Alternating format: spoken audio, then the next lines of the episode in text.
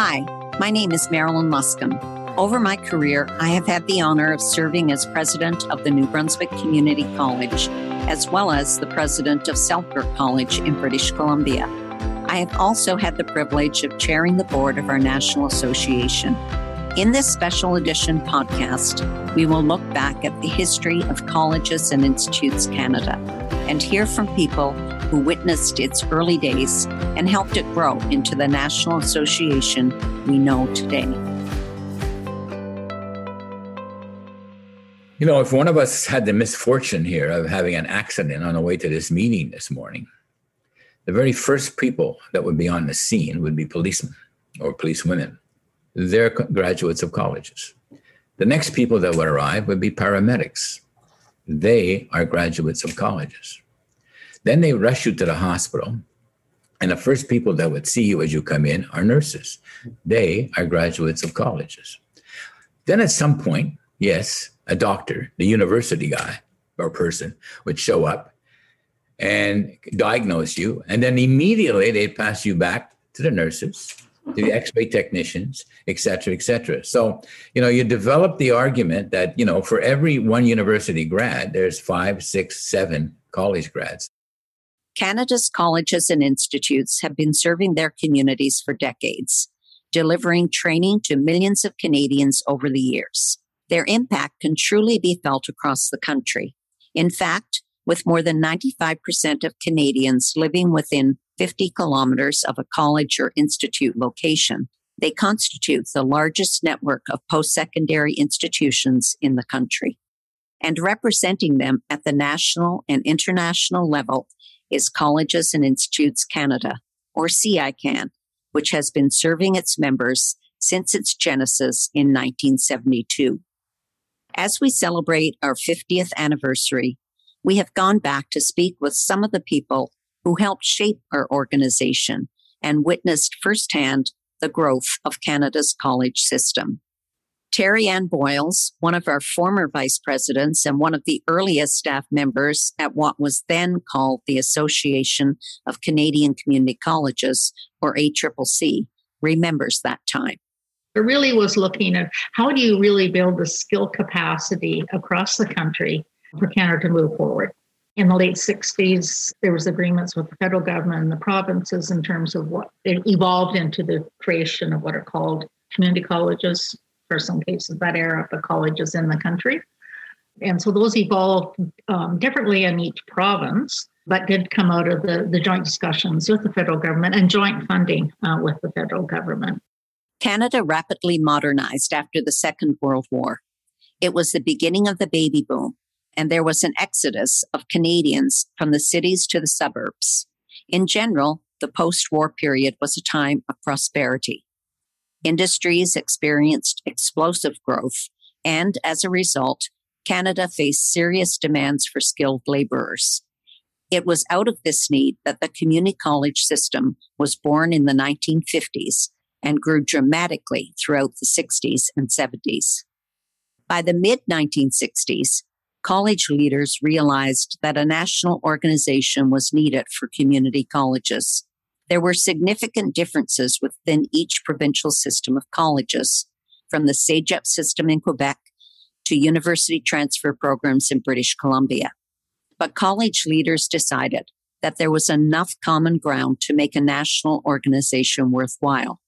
That didn't mean it would be an easy task. Robert Gordon, former board chair of CICAN, who served as president of Dawson College as well as Humber College, was there in October 1972 when the association was officially formed during an exceptional meeting bringing together college representatives from across the country. In those days, it was extremely difficult in that political environment to set up a political organization, an educational organization that uh, could escape the realities of the political world that we lived in. You have to look at it in the in the socioeconomic political context which in 1970, let's use that as the benchmark, was absolutely dynamic in Canada, and particularly in Quebec. So Dawson was founded as the first English CEGEP. The French CEGEPs were a little bit ahead because most of them came out of Collège Classique which uh, then they tacked on a few technology programs and called themselves CEGEPs, was uh, as the government had uh, decreed. Building a national and bilingual organization in that context was no small feat. Let's not forget that the October crisis happened only two years before CICAN was formed. Yet both Francophone and Anglophone college leaders recognized the benefits of a national organization and felt that it would require the participation of every province. Gerry Brown, former Director General of John Abbott College in Montreal, who would later become president and CEO of CICAN, also remembers those early days. Quebec represented not only uh, another province, but also another language. And so the challenge that the organization was facing was how do you make sure that you are national, a Canadian national organization, and at the same time, uh, you know, service that community as such. Another challenge was simply that colleges were newcomers to the post secondary arena. Universities were fully established in Canada and they had well established reputations and funding.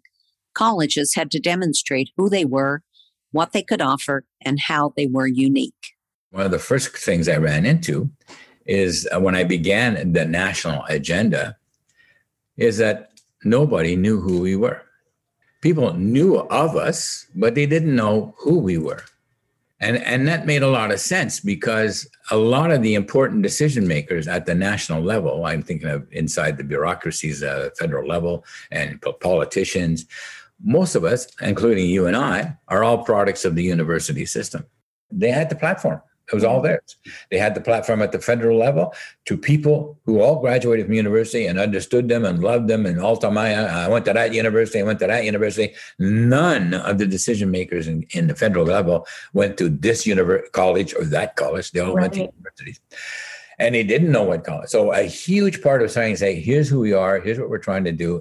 The colleges at that time were really focusing a lot on issues, well, basically all surrounding workforce development, adult education, but primarily workforce development, you know, making sure that the programs that we were developing were responding to the needs of the community they serve. And the community, when I define a community, it's just not necessarily the individuals, but also the industry and the economics of the of that particular region. So if you're in Sudbury, you know, you're focusing on the mining industry and the forestry industry. You know, if you're on the coast, you're obviously focusing not just on what's important in Victoria or in St. John's, Newfoundland, but also the fishery industry. Though the role of colleges was quickly coming into focus, many still question the need for national representation.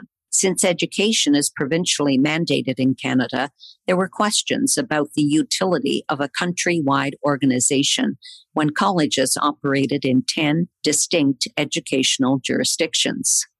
There was always that argument sitting around saying, well, you know, uh, colleges are a provincial domain, education is a provincial domain, there's not much you can do federally. But the fact is that there's so much going on at the national level that impacts on what's going on locally. So um, for me, it was always how do you position the association to advocate on behalf of the colleges that have local needs at a national and international level?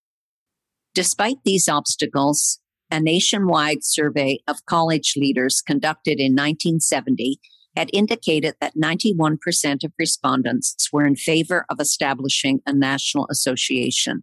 So the Commission for the Community College in Canada hosted an assembly in November 1970, and college representatives voted in favor of a national organization. Robert Gordon remembers the earliest purpose of CICAN. Before that, there was kind of like, let's lobby the federal government for policy changes and research. It was more like a national association is valuable to keep an ear on what's going on, but basically it's more like to run activities and for mutual benefit, like the national conferences. Former chair of the board, Robert Gordon, recalls everyone working hard to make sure that the new organization would truly reflect the interests of both English and French Canadians. In about 1970, if I recall, there was a mo- uh, big meeting in Ottawa, the Chateau uh, Laurier, I think, and it was very heavily dominated by French participation, who had come up in droves, uh, thinking that they would be really a part of this. And they were. They were. There's no question. Uh, I can still remember the you know people lined up to speak at the microphones to the people on the stage, whoever they were, and uh, you know they were largely francophones who were making sure that they were full partners. The energy at that meeting was electric. That was dynamic. There must have been at least 500 to 1,000. I can't. It was one of those major ballrooms. was very very full. No shortage of people wanted to step up to the microphone. And there was a good spirit, though, where everyone realized they've got to give a bit. And with that, the Association of Canadian Community Colleges, as CICAN used to be called, became a living, breathing organization. But the new organization now faced a different set of challenges. While CICAN is now a trusted partner for the Canadian government and a steward of extensive federal funding, the small organization in the 1970s still had to prove itself. In fact, its first batch of operating funding came not from a Canadian funder, but from an American partner, the Kellogg Foundation. Kellogg had been one of the few foundations in the States that had stepped up to um, fund leadership programs at several major universities to hmm. try and create uh, a stronger cadre of, of people who could run these colleges. And so the question then became uh, why not Canada? CICAN received three years of funding from the Kellogg Foundation with the goal of becoming self sustaining at the end of the grant term. The Kellogg Foundation was very helpful to us because by working with the colleges, when most foundations wouldn't even look at us, it gave us, you know, because then you go to the next one, you say, well, you know, we got this big grant from Kellogg. We can't be that bad. As CICAN began to establish itself and pursue its mandate as an information hub for colleges, promoting and supporting college level research and acting as a liaison, CICAN relied on its member colleges to help it through its early years. But in those days, you know, you, you we'd end up visiting individual presidents, you know, begging them to to stay in. And uh, even though I know we're not delivering what you want, but you know, you got to hang in because of the good of the movement. It's a national movement and this yeah. kind of stuff. It's sort of an evangelical zeal. What we had, luckily, was a half a dozen very devoted presidents who realized this was bigger than anything than they were. So uh, we were sort of praying we could get it stabilized, which turned out we did. Their financial vote of faith in the new organization kept it going through those first years. But as I say, we got the thing going and it never collapsed, although it come close to it a couple of times. Now it's not only a, grow, a going force, but quite frankly, the government listens seriously to it now. You know, it's it's grown up. CICAN had set up shop in Toronto in 1973, and operations quickly got underway. CICAN's annual conferences were immediately popular, with almost 1,000 delegates attending in 1975. By 1976, CICAN was represented in study trips to and conferences in countries like Israel, Ghana, Kenya, Tanzania, the US, and the UK. But it was in 1978 that the organization reached a significant milestone receiving its first funding from the federal government. Well, that was the pre kind of phase. And in the pre phase, there was also the Secretary of State Canada department existed and provided uh, ACCC with a, a, a, like a core grant to be able to work on some things of of import to building Canada and the interconnections, you know, with Canada. And even at that point, just before I, you know, joined, they were supporting things like um, French students coming, you know, from Quebec or New Brunswick to other colleges mm. for, you know, summer immersion programs. So it was all around almost like nation building and working together to strengthen, you know, the actual capacity in the system and learn from each other. CICAN also received funding from the Canadian International Development Agency, CIDA, which provided a first extensive funding package to the association's international department. With this financial support, CICAN began working with members that were interested, committed, and able to participate in international exchange and technical assistance programs at home and abroad. With the federal government investing in our programs, Further advocating for our members' priorities became top priority. But ACCC and the board of ACCC, um, which had evolved out of the Canadian Adult Education Association, um, CAAE, have been doing the real advocacy work of the hosting of the first conference about really talking uh, with governments across the country, especially the federal government, of the, the value of a of the um, college type you know of education you know for the country. So lots of awareness raising, you know, meet, you know meetings, you know, advocacy and participation in that as a whole. With what were then, you know, very friendly uh, federal and provincial uh, governments and dollars you know, available to really invest in the skills development you know, for the country as a whole. As our advocacy efforts intensified throughout the 1980s, we cultivated promising partnerships and new funding opportunities. There was only one problem. We're positioning for a scholarship or science and tech uh, task force. We've been advocating for applied research out of that, the industry kind of said, we can't give you applied research right now, but would you like to do a scholarships and technology initiative? If, and then the if was, but that was such a big new endeavor for them that they said they wouldn't give it to a non Ottawa based organization. To continue growing, the National Organization for Colleges and Institutes had to consider a big change and relocate to the National Capital Region. Terry Anne Boyles recalls how that decision was made.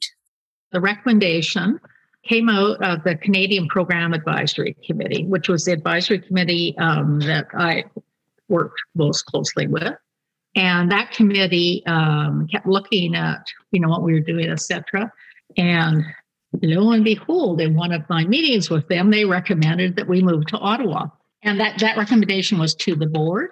This took place over several meetings. The, the board did really good due process. Every single staff person got a layoff letter, a termination letter, mm. and then a reoffer le- letter. It took us 18 months to slowly relocate all of our operations to Ottawa. But by doing so, we were able to leverage our proximity to federal decision makers and thus better advocate on behalf of our members. I think it's finally dawned on the society that the college is extremely important, not only to uh, educate first generation, primarily Canadians, first higher education in the family, but also that their businesses needed the kinds of skilled workforce, that, which is, of course, exactly what CI can pounds uh, on a daily basis. CI CAN weathered some significant challenges in its early days college leaders from across the country and from different backgrounds came together because they could see how a national organization would benefit them. And we had our work cut out for us. Every province did things differently. People didn't really understand what colleges did. We struggled financially in the very beginning. Yet our organization steadily grew in size and our influence slowly increased we consistently pursued opportunities to demonstrate the unique role that colleges and institutes play in Canadian society. We listened and responded to the needs and priorities of our members. 50 years later, we are still going strong and growing, in fact. We now represent over 140 publicly funded colleges, institutes, polytechniques, and CEGEPs and offer a wide variety of programs in Canada and around the world, all while providing a strong voice for our members on the national stage. As we look to the next 50 years, we do so with optimism, knowing that our organization was built on solid foundations to serve our members and by association, the communities in which they operate all over Canada.